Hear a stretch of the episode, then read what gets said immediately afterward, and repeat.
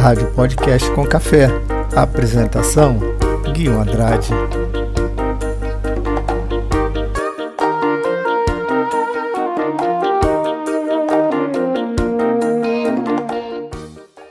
Olá pessoal, tudo bem? Aqui Guinho Andrade, podcast com café, domingo, dia 12 de setembro de 2021. Você que está chegando aqui pela primeira vez, seja bem-vindo, seja bem-vinda ao podcast com café. E você que já acompanha o nosso podcast, muito obrigado pela sua companhia e atenção, beleza? Bem, pessoal, os podcasts que nós estamos apresentando estão todos entrelaçados. Começamos com a deficiência cognitiva leve, evoluindo para a demência e o Alzheimer. Depois avançamos para a importância e os benefícios da atividade e dos exercícios físicos. E na semana passada abordamos a obesidade. E hoje no podcast com café vamos abordar o diabetes, uma doença silenciosa e perigosa que cresce assustadoramente entre crianças, adolescentes e adultos no Brasil e no mundo. Então, pessoal, vamos estar atentos e vamos nos cuidar, ok? Vamos começar? Começando mais um podcast com café.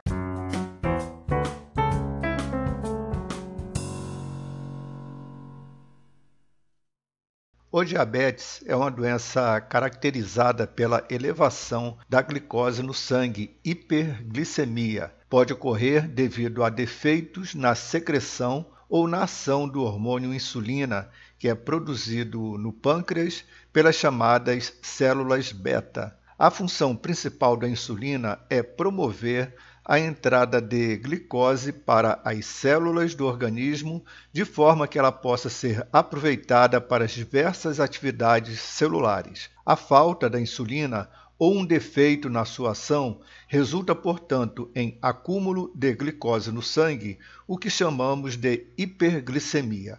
Como podemos classificar o diabetes? O diabetes está dividido em dois grupos diabetes tipo 1 e diabetes tipo 2. O diabetes tipo 1, essa forma de diabetes é resultado da destruição das células beta pancreáticas por um processo imunológico, ou seja, pela formação de anticorpos pelo próprio organismo contra as células beta, levando à deficiência de insulina. Em geral, costuma acometer crianças e adultos jovens, mas pode desencadear em qualquer faixa etária. O quadro clínico mais característico é de um início relativamente rápido, alguns dias até poucos meses, de sintomas como sede, diurese, e fome excessivas, emagrecimento importante, cansaço e fraqueza. Se o tratamento não for realizado rapidamente, os sintomas podem evoluir para desidratação severa, sonolência, vômitos, dificuldades respiratórias e coma. Esse quadro mais grave é conhecido como cetoacidose diabética e necessita de internação para tratamento. O diabetes tipo 2 está incluída a grande maioria dos casos, cerca de 90% dos pacientes diabéticos. Nesses pacientes, a insulina é produzida pelas células beta-pancreáticas, porém, sua ação está dificultada, caracterizando um quadro de resistência insulínica. Isto vai levar a um aumento da produção de insulina para tentar manter a glicose em níveis normais. Quando isso não é possível, surge o diabetes. A instalação do quadro é mais lenta e os sintomas, sede, aumento da diurese, dores nas pernas, alterações visuais e outros, podem demorar vários anos até se apresentarem. Se não reconhecido e tratado a tempo, também pode evoluir para um quadro grave de desidratação e coma. Ao contrário do diabetes tipo 1, há geralmente associação com aumento de peso e obesidade, acometendo principalmente adultos a partir dos 50 anos de idade. Contudo, observa-se cada vez mais o desenvolvimento do quadro em adultos jovens e até crianças. Isso se deve principalmente pelo aumento do consumo de gorduras e carboidratos aliados à falta de atividade física. Assim, o endocrinologista tem, mais do que qualquer outro especialista, a chance de diagnosticar o diabetes em sua fase inicial, haja visto a grande quantidade de pacientes que procuram este profissional por problemas de obesidade. Além do diabetes tipo 1 e diabetes tipo 2, também podemos falar sobre o diabetes gestacional. O diabetes gestacional ocorre temporariamente durante a gravidez. As taxas de açúcar no sangue ficam acima do normal, mas ainda abaixo do valor para ser classificada como diabetes tipo 2. Toda gestante deve fazer o exame de diabetes regularmente durante o pré-natal Mulheres com a doença têm maior risco de complicações durante a gravidez e o parto. Na maioria das vezes, ele é detectado no terceiro trimestre da gravidez, através de um teste de sobrecarga de glicose. As gestantes que tiverem história prévia de diabetes gestacional, de perdas fetais, malformações fetais hipertensão arterial, obesidade ou história familiar de diabetes não devem esperar o terceiro trimestre para serem testadas, já que sua chance de desenvolverem a doença é maior. Esse tipo de diabetes afeta entre 2 e 4% de todas as gestantes, implica risco aumentado no desenvolvimento posterior de diabetes para a mãe e o bebê. Como podemos saber se a pessoa está diabética? Através do diagnóstico laboratorial, pode ser confirmado se apresentarem os seguintes resultados: glicemia de jejum maior do que 126 miligramas por decilitro, glicemia casual colhida em qualquer horário do dia, independente da última refeição realizada, maior que 200 miligramas por decilitro em pacientes com sintomas característicos de diabetes. O diagnóstico precoce do diabetes é importante não só para a prevenção das complicações agudas já descritas, como também para a prevenção de complicações crônicas. É importante que o paciente compareça às consultas regularmente, conforme a determinação médica, nas quais ele deverá receber orientações sobre a doença e seu tratamento. Só um especialista saberá indicar de forma correta a orientação nutricional adequada como evitar complicações, como usar insulina e outros medicamentos, como usar os aparelhos que medem a glicose, o glicosímetro e as canetas de insulina, fornecer orientações sobre atividade física, fornecer orientações de como proceder em situações de hipo e de hiperglicemia. Esse aprendizado é fundamental não só para o bom controle do diabetes, como também para garantir autonomia e independência ao paciente. É muito importante que ele realize suas atividades de rotina, viajar ou praticar principalmente esportes e exercícios físicos com muito mais segurança. É importante o envolvimento dos familiares com o tratamento do paciente diabético, visto que muitas vezes a uma mudança de hábitos, requerendo a adaptação de todo o núcleo familiar. Quais são os sintomas do diabetes? Os principais sintomas do diabetes são fome e sede excessiva e vontade de urinar várias vezes ao dia. Os sintomas do diabetes 1 são os seguintes: fome frequente, sede constante, vontade de urinar diversas vezes ao dia, perda de peso, fraqueza, fadiga, mudanças de humor, náuseas e vômito.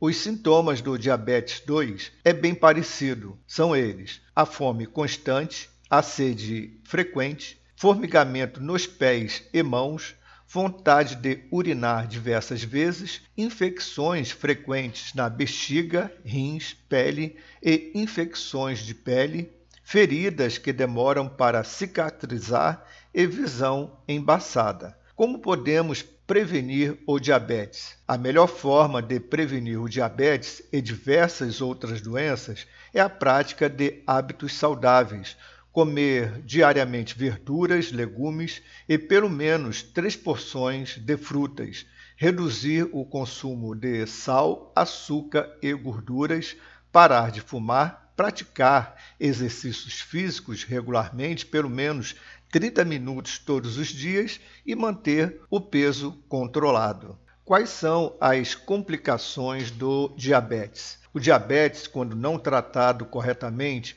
pode evoluir para formas mais graves e apresentar diversas complicações, tais como a neuropatia diabética, o que são os nervos periféricos. Eles carregam as informações que saem do cérebro e as que chegam até ele, além de sinais da medula espinhal para o resto do corpo. Os danos a esses nervos, condição chamada de neuropatia periférica, fazem com que esse mecanismo não funcione bem. A neuropatia pode afetar um único nervo, um grupo de nervos ou nervos no corpo inteiro. A neuropatia costuma vir acompanhada da diminuição da energia, da mobilidade, da satisfação com a vida e do envolvimento com as atividades sociais. Tanto as alterações nos vasos sanguíneos quanto as alterações no metabolismo podem causar danos aos nervos periféricos. A glicemia alta reduz a capacidade de eliminar radicais livres e compromete o metabolismo de várias células, principalmente as dos neurônios. O diabetes é a causa mais comum da neuropatia periférica e merece especial atenção porque a neuropatia é a complicação crônica mais comum e mais incapacitante do diabetes. Ela é responsável por cerca de dois terços das amputações não traumáticas, que não são causadas por acidentes e fatores externos. Muitas pessoas com diabetes têm a doença arterial periférica, que reduz o fluxo de sangue para os pés. Além disso, pode haver redução de sensibilidade devido aos danos que a falta de controle da glicose causa aos nervos. Essas duas condições fazem com que seja mais fácil sofrer com úlceras e infecções que podem levar à amputação. No entanto, a maioria das amputações são evitáveis com cuidados regulares e calçados adequados. Cuidar bem dos pés e visitar o seu médico imediatamente, assim como observar algumas alterações, é muito importante. Pergunte sobre sapatos adequados e considere seriamente um plano estratégico Caso seja fumante, pare de fumar. O tabagismo tem sério impacto nos pequenos vasos sanguíneos que compõem o sistema circulatório, causando ainda mais diminuição do fluxo de sangue para os pés. Vamos falar agora sobre o pé diabético. O pé diabético são feridas que podem ocorrer no pé das pessoas com diabetes e têm difícil cicatrização devido aos níveis elevados de açúcar no sangue e ou circulação sanguínea deficiente. É uma das complicações mais comuns do diabetes mal controlado. Aproximadamente um quarto dos pacientes com diabetes desenvolver úlceras nos pés e 85% das amputações de membros inferiores ocorre em pacientes com diabetes. Vamos falar agora sobre o glaucoma. Pessoas com diabetes têm 40% mais chance de desenvolver glaucoma, que é a pressão elevada nos olhos. Quando mais tempo convivendo com a doença, maior o risco. Na maioria dos casos, a pressão faz com que o sistema de drenagem do humor aquoso se torne mais lento, causando o acúmulo na câmara anterior. Isso comprime os vasos sanguíneos que transportam sangue para a retina e o nervo óptico e pode causar a perda gradual da visão. Há vários tratamentos para o glaucoma, de medicamentos até a cirurgia. Em relação à catarata, as pessoas com diabetes têm 60% mais chance de desenvolver a catarata que acontece quando a lente clara do olho, o cristalino, fica opaca, bloqueando a luz. Quem tem diabetes costuma desenvolver a catarata mais cedo e a doença progride mais rápido. Para ajudar a lidar com graus leves de catarata, é necessário usar óculos de sol e lentes de controle de brilho nos óculos comuns.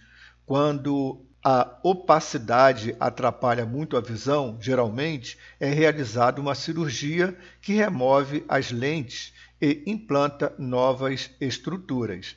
Entretanto, é preciso ter consciência de que, em pessoas com diabetes, a remoção das lentes pode favorecer o desenvolvimento de glaucoma, que é a complicação anterior, e de retinopatia, a retinopatia diabética é um termo genérico que designa todos os problemas de retina causados pelo diabetes.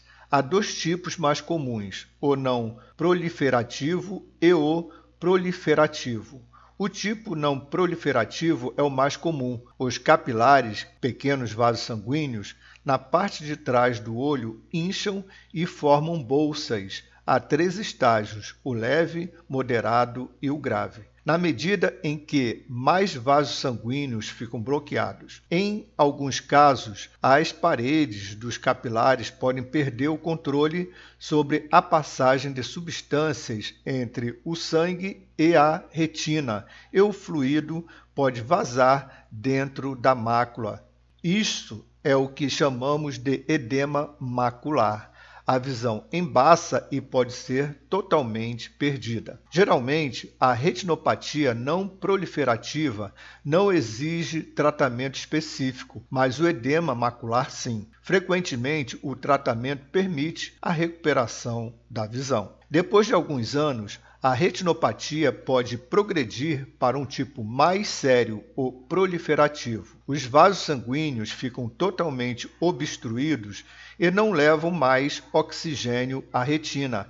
Parte dela pode até morrer e novos vasos começam a crescer para tentar resolver o problema. Esses novos vasinhos são frágeis e podem vazar, causando hemorragia vítrea. Os novos capilares podem causar também uma espécie de cicatriz, distorcendo a retina e provocando seu descolamento ou ainda o glaucoma. Fatores de risco da retinopatia são o controle da glicose no sangue, controle da pressão, o tempo de convivência com o diabetes e a influência genética. A retinopatia não proliferativa é muito comum, principalmente entre pessoas com diabetes tipo 1, mas pode afetar aqueles com o diabetes tipo 2 também. Cerca de uma em cada quatro pessoas com diabetes tem o um problema em algum momento da vida.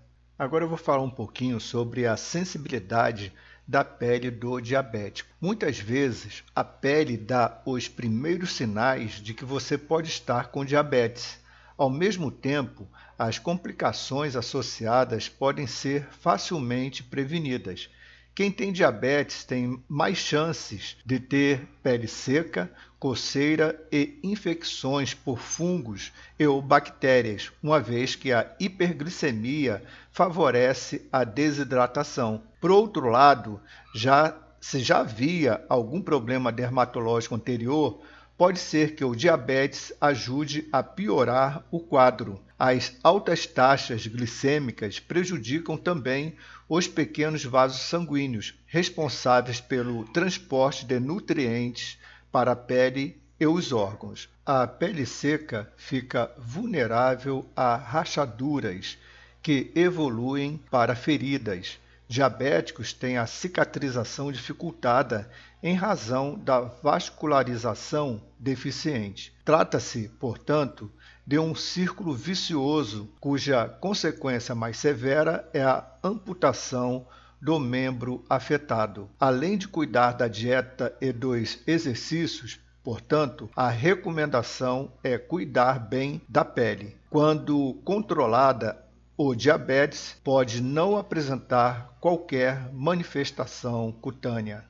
Pessoal, agora eu vou falar sobre os dados é, sobre diabetes no Brasil e no mundo e que merece muita atenção. O Brasil é o quinto país em termos de incidência de diabetes no mundo, com mais de 16 milhões de doentes adultos na idade entre 20 a 79 anos, perdendo apenas para China, Índia, Estados Unidos e Paquistão a estimativa da incidência da doença em 2030 chega a 21 milhões de habitantes. Esses dados estão no Atlas do Diabetes da Federação Internacional de Diabetes. Segundo dados da Organização Mundial de Saúde, o número de casos de diabetes no Brasil cresceu 68% nos últimos 10 anos, Mundialmente, o diabetes se tornou um sério problema de saúde pública, cujas previsões vêm sendo superadas a cada nova triagem. Por exemplo, em 2000, a estimativa global de adultos vivendo com diabetes era de 100, aliás, 151 milhões de habitantes. Em 2009, havia crescido 88% e esse total de habitantes tinha aumentado para 285 milhões.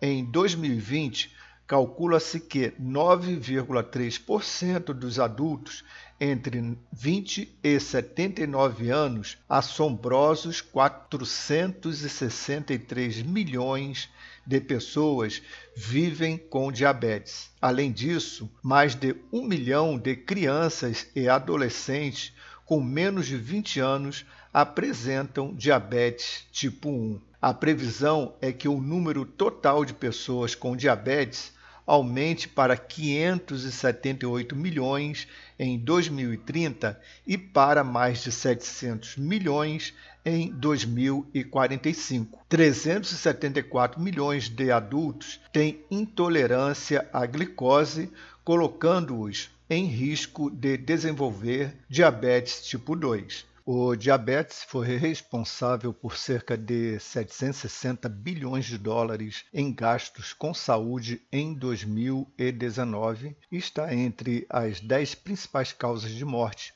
com quase metade ocorrendo em pessoas com menos de 60 anos de, de, idade. Um em cada seis nascidos vivos é afetado por hiperglicemia na gravidez.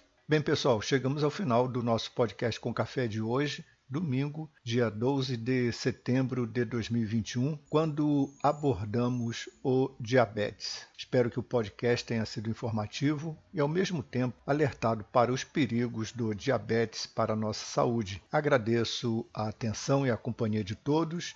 Divulguem o podcast com café para os seus amigos para ajudar no crescimento do canal, ok? Estaremos de volta no próximo domingo com mais um podcast com café. Um grande abraço e um excelente domingo para você. Tchau, tchau. Música